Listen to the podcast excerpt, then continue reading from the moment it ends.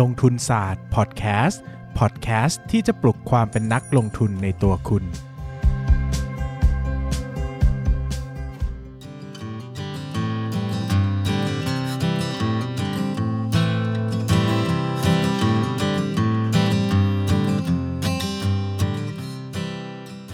สวัสดีครับ ยินดีต้อนรับเข้าสู่รายการลงทุนศาสตร์พอดแคสต์รายการที่จะชวนทุกคนมาพัฒนาความรู้ด้านการเงินและการลงทุนไปด้วยกัน วันนี้นะครับผมอยากจะชวนทุกคนมาคุยกันในเรื่องของงบการเงินไตรมาสหนึ่งของปี 2020 นะครับ เนื่องจากผมมองว่าตัวงบการเงินไตรมาสนี้ที่ออกมาเนี่ยค่อนข้างจะมีแง่มุมหลาย ๆ อย่างที่พิเศษนะครับ เนื่องจากอย่างที่เราทราบกันดีนะครับ ว่าปีนี้เนี่ยเป็นปีที่ทั่วโลกนะครับได้รับผลกระทบจากวิกฤตของตัวโควิด -19 นะครับ ซึ่งตัวของ วิกฤตโควิด -19 เนี่ยมันเริ่มเข้ามาตั้งแต่ช่วงมกราแล้วแหละนะครับ แล้วก็ถ้าเป็นช่วงมกราเป็นต้นมาเนี่ยนะครับ ส่วนใหญ่จะเป็นเรื่องของภาคท่องเที่ยว เป็นหลักที่จะได้รับผลกระทบนะครับ เนื่องจากส่วนของธุรกิจท่องเที่ยวเนี่ยได้รับผลกระทบล่วงหน้ามาก่อนแล้ว เนื่องจากพอคนเกิดโรคระบาดเนี่ยก็มีการเดินทางระหว่างประเทศน้อยลงนะครับ โดยเฉพาะอย่างยิ่งคนจีนนะครับที่ออกนอกประเทศน้อยลงมากนะครับ เนื่องจาก มีการควบคุมโรคจากภาครัฐบาลนะครับ ดังนั้นส่วนของมกราคมกับกุมภาพันธ์เนี่ยก็จะเป็นเดือนที่ส่วนใหญ่แล้วคนที่ได้รับผลกระทบก็คือภาคของท่องเที่ยวเป็นหลักนะครับ ในขณะที่ส่วนของภาคอื่นๆ โดยเฉพาะภาคการบริโภคภายในประเทศนะครับ ห้างสรรพสินค้า ร้านอาหารค้าปลีกต่างๆเนี่ยเราจะเจอผลกระทบหลักๆ ในช่วงของเดือนมีนาคมนะครับเนื่องจากมีนาคมเนี่ยเป็นเดือนที่เริ่มมีการปิดเมืองนะครับแล้วก็หยุดการทำงานของห้างสรรพสินค้า จริงๆแล้วเนี่ยส่วนห้างสรรพสินค้าเนี่ยค่อนข้างจะมีผลกระทบต่อตลาดหุ้นเยอะนะครับเพราะว่าหุ้นส่วนใหญ่ในตลาดหลักทรัพย์ที่เป็นค้าปลีกแล้วก็ร้านอาหารเนี่ย จะพึ่งพิงห้างสรรพสินค้าเยอะนะครับ ก็คือสาขาส่วนใหญ่เขาเนี่ยจะอยู่ในห้างสรรพสินค้าเป็นหลัก ซึ่งพอมีการหยุดการทำการเนี่ยก็ทำให้ร้านค้าจำนวนมากเนี่ยไม่สามารถเปิดบริการได้นะครับ คราวนี้เนี่ยก็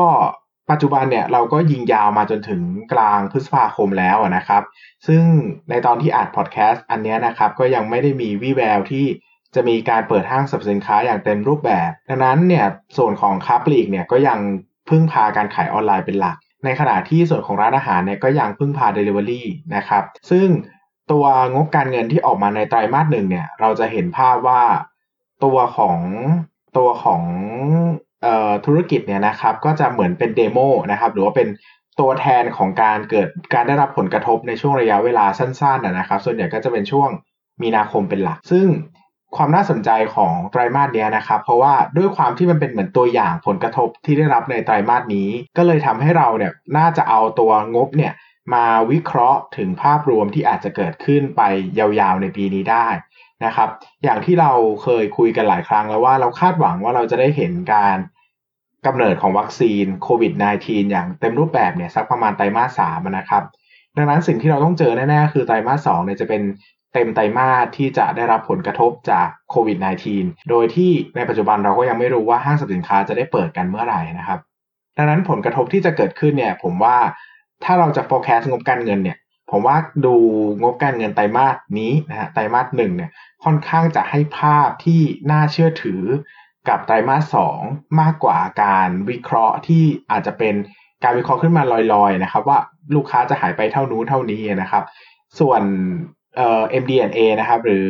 คำอธิบายประกอบงบการเงินของหลาย ๆ กิจการเนี่ยกล่าวไว้โดยค่อนข้างละเอียดนะครับ โดยเฉพาะเรื่องจำนวนลูกค้าที่หายไปจำนวนค่าใช้จ่าย การขายและบริหารที่เพิ่มมากขึ้น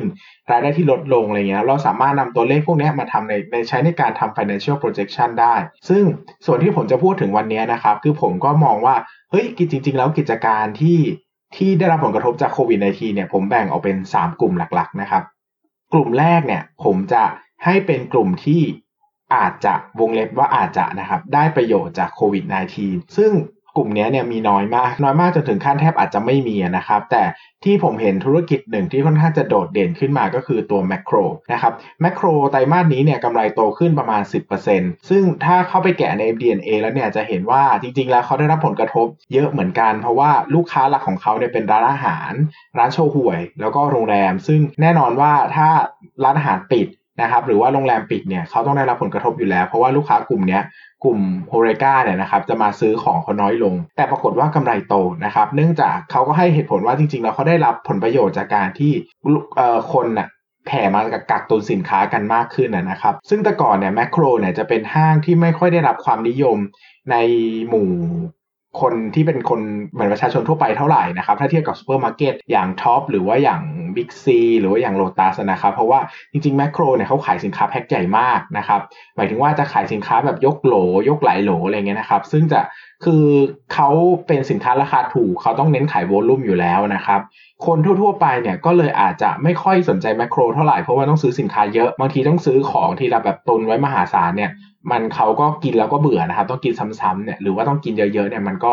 อาจจะใช้หมดไม่ทันมันหมดอายุนะครับ แต่พอมาเป็นช่วงโควิด -19 แบบนี้นะครับ คนอยู่บ้านมากขึ้นทำอาหารกินเองมากขึ้น แล้วก็หลายคนก็ต้องประหยัดมากขึ้น เพราะว่ารายได้จะลดลงนะครับแมคโครก็เลยกลายเป็นสถานที่ยอดฮิตสำหรับประชาชนทั่วไปขึ้นมาที่ปกติอาจจะเดินซูเปอร์มาร์เก็ตเป็นหลัก แต่ก็หันมาเดินร้านค้าคือจริงๆแล้วแมคโครเนี่ยจัดอยู่ใน discount store นะครับคือร้านขายสินค้าราคาถูกนะครับ ซึ่งก็เป็น segment ที่กลับได้รับความนิยมขึ้นมาในช่วงของการเกิดวิกฤตแบบนี้ ตัวแมคโครเองก็ได้ประโยชน์ค่อนข้างเยอะ ถ้าเทียบกับ ธุรกิจอื่นนะครับ คือธุรกิจอื่นมันไม่ได้ประโยชน์อะไรเลยนะครับมีแต่ข้อเสียแต่แมคโครก็ได้ผลประโยชน์ที่ได้ขายของสินค้ากักตุนแล้วก็ได้ประโยชน์จากคนอยู่บ้านมากขึ้นเนี่ย มาถัวกับส่วนที่ลดลงของส่วนโฮเรกานะครับเขาก็กำไรเติบโตขึ้น 10%นี่ถือว่าเยอะสำหรับแมคโครนะครับ เพราะว่าแมคโครเนี่ยไม่ได้โตโหดๆมานานแล้วนะครับ สาขาเขาก็ขยายไม่ได้เยอะเท่าไหร่นะครับดังนั้นตัวแรกเนี่ยแมคโครเนี่ยค่อนข้างจะเห็นภาพว่าค่อนข้างจะได้รับประโยชน์ เหมือนกันนะครับ กลุ่มที่2เนี่ยที่ผมจะพูดถึงก็คือกลุ่มที่ได้รับผลกระทบไม่มากเท่าไหร่ หรือว่าตีไว้ว่าเป็นกลุ่มกลางๆละกันนะครับ กลุ่มนี้เนี่ยผมเห็นอยู่ 2 ตัวหลักๆ ก็คือตัว อันนี้เท่าที่ผมอ่านงบเล่นๆนะครับ ยังไม่ได้แกะทุกตัวนะก็ช่วงนี้ก็งานบุญนิดหน่อยนะครับ แต่ตัวที่ผมจะยกตัวอย่างมาเป็นตัวอย่างวันนี้เนี่ยมี 2 ตัวก็คือ CPO กับตัวของ BCS นะครับ เอา CPO ก่อน CPO เนี่ยจริงๆ เป็น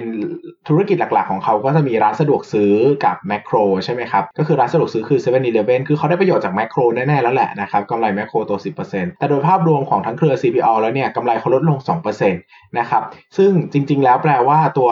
มันก็มีธุรกิจอื่นที่กำไร drop ลงไปด้วยนะครับ ซึ่งอาจจะหมายตัวหมายถึงตัวของร้านสะดวกซื้อนะครับ เนื่องจากถ้าคนออกจากบ้านน้อยลงเนี่ยนะ ก็อาจจะมี traffic น้อยลงในการออกมาซื้อของเช่นคนไม่ต้องไปปกติเราไป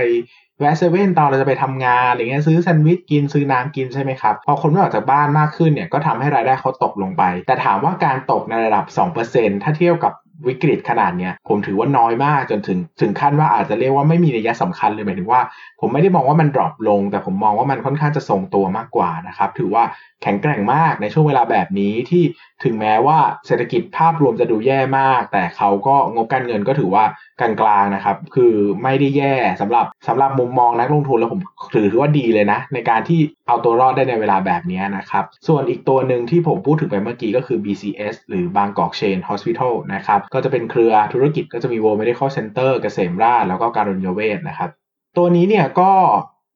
ก็เป็นโรงพยาบาลนะครับ ซึ่งถ้าใครได้ฟังพอดแคสต์ตอนเก่าๆที่ผมพูดถึงเนี่ย ผมก็จะพูดถึงแล้วแหละว่าโรงพยาบาลนะครับ มีตัวที่ได้รับประโยชน์ แล้วก็ ไม่อยากใช้คำว่าได้รับประโยชน์มีตัวที่ได้ได้ได้รับผลกระทบน้อยกับตัวที่ได้รับผลกระทบเยอะนะครับ ตัวที่ได้ผลกระทบเยอะเนี่ยอย่างตัวสำคัญก็อย่าง BS เนี่ยชัดมากนะครับบำรุงราชเนื่องจากตัวเขาเองเนี่ยมีกลุ่มลูกค้าหลักเป็นฐานลูกค้าต่างชาติ ดังนั้นพอเกิดโรคระบาดและมีการควบคุมการเข้าออกของประเทศเนี่ยเขาได้รับผลกระทบเต็มๆอยู่แล้วนะครับ เพราะว่ากลุ่มลูกค้าเขาจะหายไป แต่อย่าง BCS เนี่ย กลุ่มลูกค้าหลักเขาคือประกันสังคมนะครับ ซึ่งตัวประกันสังคมเนี่ยมันถ้าเป็นผู้ป่วยนอกเนี่ยมันได้เป็นรายหัวต่อปีอยู่แล้ว ก็คือยังไงก็ได้หมายถึงว่าคือจะมาใช้บริการหรือไม่ใช้บริการเนี่ยก็ได้เงินเหมือนกันหมด ดังนั้นเขาก็ได้ประโยชน์นะครับ ก็คือเขามีรายได้ที่ค่อนข้างจะแน่นอนถาวรเลย พอมาอยู่ในช่วงวิกฤตแบบนี้กับกลายเป็นว่าไอ้ตัว รายได้ที่เหมือนจะดูไม่ค่อยดีเท่าไหร่นะครับคือประกันสังคมเนี่ยจริงๆแล้วไอ้กำไรมันไม่ได้เยอะแยะนะครับเพราะว่ามันถ้าคนมาใช้บริการเยอะๆก็อาจจะขาดทุนได้ แต่พอคนมาใช้บริการน้อยๆกลับกลายเป็นประโยชน์ขึ้นมาในกลุ่มนี้นะครับซึ่งก็ทำให้ BCS ปีนี้เนี่ยกำไรเติบโตอยู่ที่ประมาณไตรมาสหนึ่งนะครับเติบโตประมาณ 4%กว่าๆซึ่งถามว่าสวยไหม ถ้าเป็นเวลาปกติผมมองว่าไม่ได้โดดเด่น แต่ถ้ามองว่าในนี่เนี่ยคือวิกฤตโควิด -19 ที่โรงพยาบาลแต่ละแห่งร้างมากเนี่ย ผมคิดว่านี่โดดเด่นนะครับ แล้วเราจะได้เห็นภาพการฉีกออกจากการของโรงพยาบาลที่พึ่งพาลูกค้าเงินสดกับต่างชาติ แล้วก็โรงพยาบาลที่พึ่งพาประกันสังคมอย่างเงี้ยจะค่อนข้างเห็นภาพมากขึ้นในช่วงเวลาที่เกิดโควิด -19 แบบนี้นะครับ ซึ่งก็พิสูจน์ชัดเหมือนกันว่าจริง ๆ แล้วแต่ละธุรกิจก็มีช่วงเวลาที่ได้รับผลประโยชน์ แล้วก็เสียประโยชน์ในแบบของตัวเอง แต่ก่อนหลายคนจะไม่ชอบ ประกันสังคมเลยนะครับ เพราะว่าเออมันมีผลกระทบจากภาครัฐเยอะ แล้วก็ตัวกำไรอาจจะไม่ได้มากถ้าเทียบกับกลุ่มอื่น แต่ในเวลาแบบนี้มันกลับกลายเป็นรายได้ที่มั่นคงที่สร้างให้บริษัทเนี่ยสามารถดำรงอยู่รอดไปได้ในช่วงเวลาที่ดูจะไม่ค่อยปกติเท่าไหร่นะครับกลุ่มสุดท้ายที่อันนี้ชัดสุดนะครับก็คือกลุ่มที่รับผลกระทบอย่างมากนะครับหลักๆ ก็จะเป็นกลุ่มโรงแรมกับร้านอาหาร อย่างร้านอาหารตัวชัดๆนะครับก็อย่างเอ่ออย่าง MK อย่างเงี้ยนะครับกำไรหายไปครึ่งหนึ่ง After You กำไรหายไป 77%นะครับหรือว่าตัวอย่าง Centel เนี่ยพลิกจากกำไรมาเป็นขาดทุนเลยนะครับ ซึ่งย้อนกลับไป 5 ปีย้อนหลังทุกไตรมาสไม่เคยขาดทุนมาก่อนปีไตรมาสนี้เป็นไตรมาสแรกที่ขาดทุนนะครับ ซึ่งจริง ๆ แล้วเซนเทลเนี่ยเป็นตัวแทนของร้านอาหารกับโรงแรมในประเทศไทยได้ดีมาก เนื่องจากกลุ่มรายได้หลักๆ ของเขาเนี่ยมาจากประเทศไทยเกือบหมดนะครับอาจจะมีมาลดีฟบ้างเล็กน้อยแต่ ผมว่ามันก็ไม่ได้คือโดยส่วนใหญ่แล้วไม่ได้เป็นประเทศไทยนะครับ แล้วตัวสินค้าหลักๆของเขาในเครือของโรงแรมก็เป็นประเทศไทย ร้านอาหารก็เป็นประเทศไทยเหมือนกันนะครับเจาะกลุ่มลูกค้าที่เป็นอยู่ในห้างสรรพสินค้าของเซ็นทรัลเป็นหลักนะครับ แล้วก็มีพึ่งพากับการบริโภคภายในประเทศเยอะมาก การที่เซนเทลพลิกมาขาดทุน ค่อนข้างแสดงภาพความอ่อนแอของการบริโภคภายในประเทศได้อย่างดีนะครับ แล้วก็มันเป็นการ confirm ความเชื่อมั่นข้อหนึ่งว่าการมี Delivery เนี่ย ไม่ได้ช่วยทำให้ภาพรวมของธุรกิจดีมากขึ้นนะครับ หมายถึงว่ามันอาจจะช่วยพยุงรายได้ได้บ้างในช่วงเวลาที่เกิดวิกฤต แต่มันไม่ได้สามารถชดเชยได้ทั้งหมด หรือว่าเป็นฮีโร่ที่จะมาทดแทนได้อยู่แล้วนะครับ อย่างอย่างผมเอาง่ายๆเนี่ยผมเนี่ยเป็นคนที่เอ่อกินข้าว ปกติจะกินข้าวเย็นนอกบ้านทุกวันนะครับ คือทำงานที่บ้านอยู่แล้ว ตั้งแต่ ก่อนไม่มีวิกฤตเนี่ยผมก็ work from home มาแต่ไหนแต่ไรนะครับดังนั้นเนี่ยมื้อเย็นของผมเนี่ยจะเป็นมื้อเวลาที่ผมมักจะออกไปกินข้าวกับเพื่อนไปแฮงเอาท์หรือว่าไปเปลี่ยนบรรยากาศ ก็คืออยู่บ้านทั้งวันมันก็น่าเบื่อเนอะนะครับก็จะออกจากบ้านประจำทุกวันเลยก็จะไปกินทุกวันนะครับจนกระทั่งเนี่ยครับ work from home เนี่ยนะครับหรือว่าช่วงที่เขาแบบเอออยู่อยู่บ้านหยุดเชื้อเพื่อชาตินะครับก็ช่วงแรกๆเนี่ยก็ยังสั่ง delivery เยอะอยู่นะครับเหมือนยังปรับตัวไม่ค่อยได้ คือยังไม่ค่อยชินเท่าไหร่นะครับก็ก็สั่งอาหารนอกบ้านเกือบทุกมื้อนะครับ ที่เป็นมื้อเย็นอะไรเงี้ยนะครับ จนหลังๆเนี่ยมันผ่านมาสักเดือนหนึ่งแล้วเนี่ย ผมเริ่มจะอยู่ตัวแล้ว หมายถึงว่าผมเริ่มเคยชินกับการกินอาหารที่เป็นอาหารในบ้านนะครับ เตรียมเองทำเองหรือว่าเป็นร้านอาหารใกล้บ้านระยะเดินแบบ10เมตร20เมตรถึง คือไม่ได้โหยหาการกินข้าวในห้าง การกินข้าวในร้านอาหารแบบเดิมแล้ว คือไม่ได้ต้องการอาหารที่วิริสมาวิริสมาหลามากมันเคยชินแล้วอะกับการกินอะไรก็ได้นะครับ ซึ่งผมคิดว่าก็ต้องมีคนจำนวนหนึ่งนี่แหละที่พฤติกรรมอาจจะคล้ายๆกับผมก็คือ ช่วงแรกที่มันปรับตัวเนี่ยมันยังปรับไม่ค่อยได้ เราก็ยังพึ่งพา Delivery อยู่เยอะนะครับแต่พอผ่านมาช่วงหนึ่งแล้วเนี่ยมันก็ต้องยอมรับจริงๆนะว่า การกินอาหารที่สั่ง Delivery เนี่ยมันราคาแพงนะ ถ้าเทียบกับต่อมื้อแต่สำหรับผมแล้วเนี่ยความรู้สึกดีหรือว่า อะไรอะแบบบรรยากาศในการกินอะมันไม่ได้เท่ากับการไปนั่งกินที่ร้านเนอะการไปนั่งกินที่ร้านมันได้บรรยากาศได้ดูผู้คนได้ อาจจะได้สังสรรค์ได้พูดคุยกับคนนู้นคนนี้ได้ดูบรรยากาศนะครับ ได้มีการบริการด้วยอะไรเงี้ยนะครับ ซึ่งมันทำให้บรรยากาศมันดีกว่า แต่การสั่งมากินที่บ้านเนี่ยมันคือรสชาติอาหารล้วนๆนะครับคือเราก็นั่งกินที่โต๊ะตัวเดิมอาหาร อาหารจานใหม่แต่บรรยากาศเดิมบางทีผมว่ามันก็ไม่ได้ชดเชยความรู้สึกอะไรได้นะครับ ก็อาจจะดีในแง่ความอร่อย แต่ในแง่ของบรรยากาศแล้วเนี่ยผมว่ามันสู้ไม่ได้เลยและยิ่งถ้าเทียบกับราคาแล้วเนี่ยมันก็ค่อนข้างสูงนะนะครับดังนั้นเนี่ยในช่วงเวลาที่เกิดวิกฤตแบบนี้เนี่ยมันก็เกิด question หรือคำถามที่ผมตั้งขึ้นมาว่า Delivery เนี่ยมันจะจะอยู่ไปได้ เท่าไหร่ เพราะว่ายิ่งเวลาผ่านไปคนก็จะยิ่งชินกับการกินข้าวที่บ้านมากขึ้น รวมไปถึงก็ยิ่งอาจจะมองประเด็นความไม่มั่นคงทางการเงินและเศรษฐกิจมากขึ้น ดังนั้นเนี่ยก็เป็นกลุ่มธุรกิจที่ผมค่อนข้างรู้สึกว่าน่าจะเป็นปีที่เหนื่อยมาก ๆนะครับ ยิ่งเราจะเห็นได้เลยว่าธุรกิจไหนที่พึ่งพา บรรยากาศในการกินเยอะมากๆ อย่าง after you เนี่ยเห็นชัดมากว่ากำไรลดไปถึง 70 กว่าเปอร์เซ็นต์นะครับ นี่ขนาดไตรมาสแรกที่ยังไม่ได้รับรู้เต็มไตรมาสนะของการปิดสาขานะครับ แล้วก็เป็นธุรกิจที่คือ after you เนี่ยก็มีจุดอ่อน ที่เป็นจุดแข็งในเวลาเดียวกันก็คือ turnover rate มันสูงแต่ละสาขานะครับ ดังนั้นเนี่ยหมายถึงว่าในวันที่หยุดนะครับ คือเขาใช้ capacity สูงมาตลอด ในวันที่ลูกค้าหายไปมันจะได้รับผลกระทบแรงมากนะครับคิดสภาพเหมือนร้านอาหารร้านหนึ่งอะเคยมีลูกค้า 10 โต๊ะนะครับวันหนึ่งเป็นศูนย์กับลูกค้า 5 โต๊ะวันหนึ่งเป็นศูนย์เนี่ยไอ้กลุ่มไอ้คนที่ขาย 5 โต๊ะเนี่ยหมายถึงว่ามันปกติรายได้อาจจะดูไม่ดีเท่า ความสามารถในการทำกำไรดูไม่ดีเท่า แต่พอมันลดลงเนี่ยมันก็ลดลงน้อยกว่าถ้าเทียบกับ 10 โต๊ะที่หายไปนะครับดังนั้นเนี่ย ธุรกิจ after you มันก็ได้รับผลหนักหน่วงหน่อยนะครับ หรืออย่างตัวอย่าง MK อย่างเงี้ยนะครับผมก็ตั้ง question ว่าเฮ้ยจริง ๆ คนไปกิน MK เนี่ยเขาไปกินการกินสุกี้เนาะหมายถึงว่าไปนั่งต้มสุกี้กินกันอะไรเงี้ยนะครับแล้วก็สังสรรค์ ซึ่งมันทดแทนได้ยากกับการสั่งอาหารมากินที่บ้านนะครับ ผมก็ต้องต้องยอมรับว่าถ้าบ้านใครมีหม้อสุกี้เนี่ยการจะหาซื้อสันคอหรือว่าอะไรอะเนื้อสัตว์ เอ่อมาทำกินเนี่ยผมว่าไม่ได้ยาก คือถ้าคนถึงขั้นมีหม้อสุกี้แล้วเนี่ย การจะไปซื้อสันคอหมูด้วยจากซูเปอร์มาร์เก็ตเนี่ยไม่ก็ก็ไม่ได้ยากขนาดนั้น แต่ถ้าคนไม่มีเลยอะก็ไม่มีเลยครับเขาก็อาจจะไม่คือสุกี้มันสั่งแบบเป็นให้เขาทำสำเร็จรูปมาให้ได้ แต่มันก็รสชาติอาจจะเทียบเท่ากันไม่ได้นะครับ ก็ยังมีลุ้นในเรื่องของเป็ดย่างที่รสที่รสชาติก็เทียบเคียงได้ยากคือเราไม่สามารถทำเป็ดย่างแบบนี้เองที่บ้านได้ถ้าโอเค คุณไม่ใช่เชฟมิชลินสตาร์มาแต่ไหนแต่ไรนะครับดังนั้นเนี่ยก็เป็น question ของผมที่มีให้กับกลุ่มอาหารนะครับ เพราะว่าไตรมาสหนึ่งได้รับผลกระทบประมาณเดือนหนึ่งนะครับ แต่ก็หนักหน่วงมากนะครับสำหรับหลาย ๆ หุ้นที่ที่เราไม่คิดเลยว่าเราจะได้เห็นภาพแบบนี้มาก่อนในกลุ่มร้านอาหารที่ถือว่าเป็นอีก sector หนึ่งที่แข็งแกร่งมากของประเทศไทยนะครับ ก็อยากจะให้ลองมองภาพของปีนี้ดู แล้วอีกอย่างหนึ่งที่นอกจากงบการเงินจะบอกเราเนี่ยผมอยากให้ดูการ react ของหุ้นในตลาดหลักทรัพย์ด้วย สังเกตว่าบางตัว ผลออกมารุนแรงมากนะครับบางตัวบางตัวเนี่ยงบแย่มากๆ แต่ราคาหุ้นไม่ขยับเลยนะครับ ซึ่งส่วนหนึ่งก็อาจจะเป็นเพราะว่าตลาดรับรู้มาตั้งนานแล้ว คือหมายถึงว่าตลาดอาจจะคิดแบบนี้มาตั้งนานแล้วตั้งแต่ตอนที่เริ่มเกิดโควิด -19 ใหม่ๆนะครับ ตอนนี้ตลาดอาจจะไปกังวลเรื่อง 6 เดือนของ 8 เดือนข้างหน้าว่า เฮ้ย ตลาดอาจจะผันผวนไปตามข่าวการเปิดเมือง หรือว่าข่าวการคิดค้นไวรัสมากกว่าในอนาคตที่จะมาสนใจงบการเงินไตรมาสนี้ที่อาจจะ react อย่างรุนแรงไปแล้วตั้งแต่ช่วง circuit breaker รอบที่แล้วนะครับ ดังนั้นเนี่ยผมว่าช่วงนี้เป็นช่วงที่เราควรจะให้ความสำคัญกับการอ่านงบการเงิน แต่ละกิจการหน่อย เพราะว่าเราไม่เคยรู้มาก่อนเลยว่าหุ้น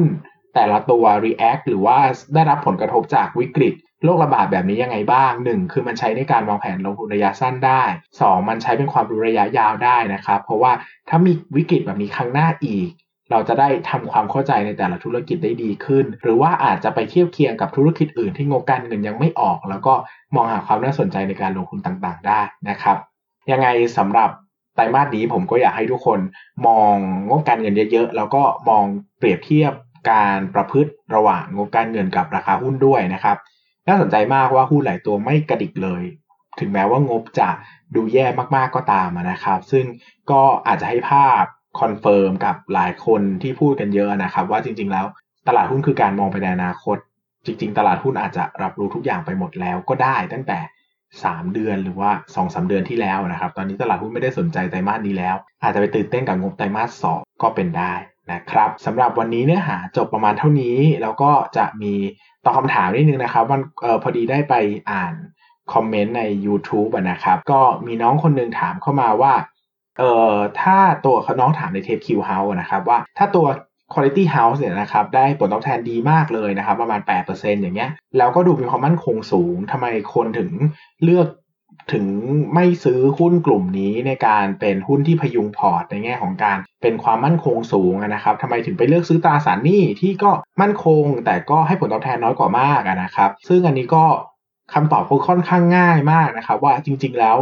ตราสารทุนกับตราสารหนี้เนี่ยความผันผวนนี่เปรียบเทียบได้ยากมากนะครับ เพราะว่าจริง ๆ แล้วเรามองแต่มุมบริษัทไม่ได้นะครับ เราต้องมองในมุมของตลาดด้วย ถึงแม้ว่า ตัวของตราสารทุนหรือว่าหุ้นบางตัวเนี่ยมันจะมีความมั่นคงมาก ๆนะครับ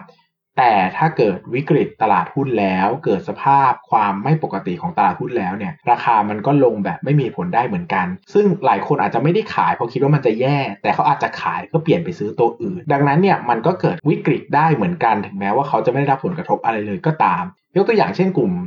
กองทุนรวมอสังหาริมทรัพย์อย่างเงี้ยนะครับเราก็จะเจอว่าหลายครั้งที่เกิดวิกฤตตลาดหุ้นเนี่ย ไอ้กองทุนรวมพวกนี้มันก็ลงตามไปด้วย ทั้งๆทที่ตามหลักแล้วเนี่ยมันไม่ มันไม่ได้เกี่ยวข้องกันเลย มันมันไม่ควรจะลงแต่ หลายครั้งคนก็ขายกองทุนรวมพวกนี้เพื่อสวิสไปซื้อหุ้น ดังนั้นมันก็กลายเป็นว่าถึงแม้ว่าคุณจะไม่ได้รับผลกระทบโดยตรง คุณก็ได้รับผลกระทบโดยอ้อมอยู่ดีนะครับ ซึ่งเรื่องนี้เนี่ยมันจะไม่เหมือนตราสารหนี้นะครับ เพราะตราสารหนี้เนี่ยเป็นสินทรัพย์ที่มีผลตอบแทนแน่นอน แล้วก็สามารถใช้อัตราคิดลด หรือว่าใช้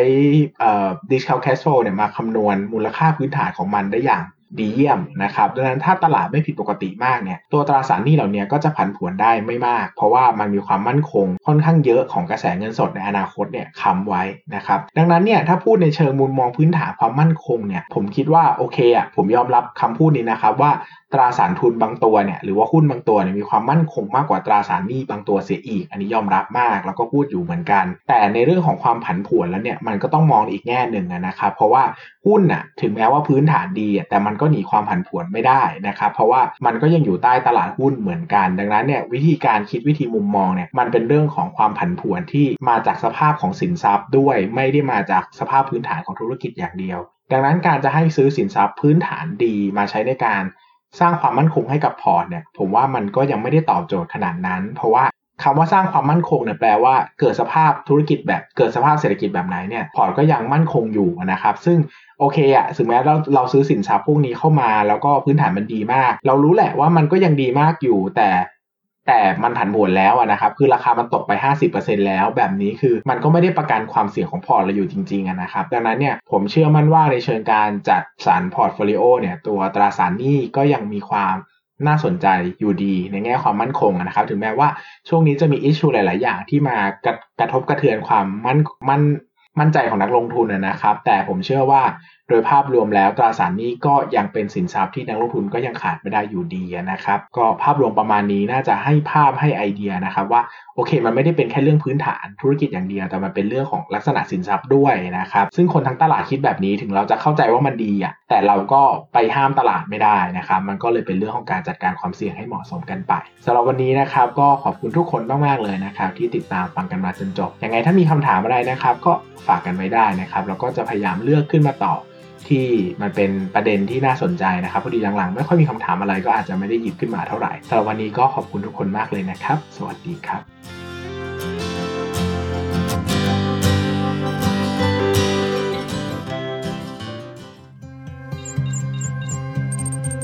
อย่าลืมกดติดตามลงทุนศาสตร์ในช่องทางพอดแคสต์เพลเยอร์ที่คุณใช้ แล้วกลับมาปลุกความเป็นนักลงทุนกันใหม่ในลงทุนศาสตร์พอดแคสต์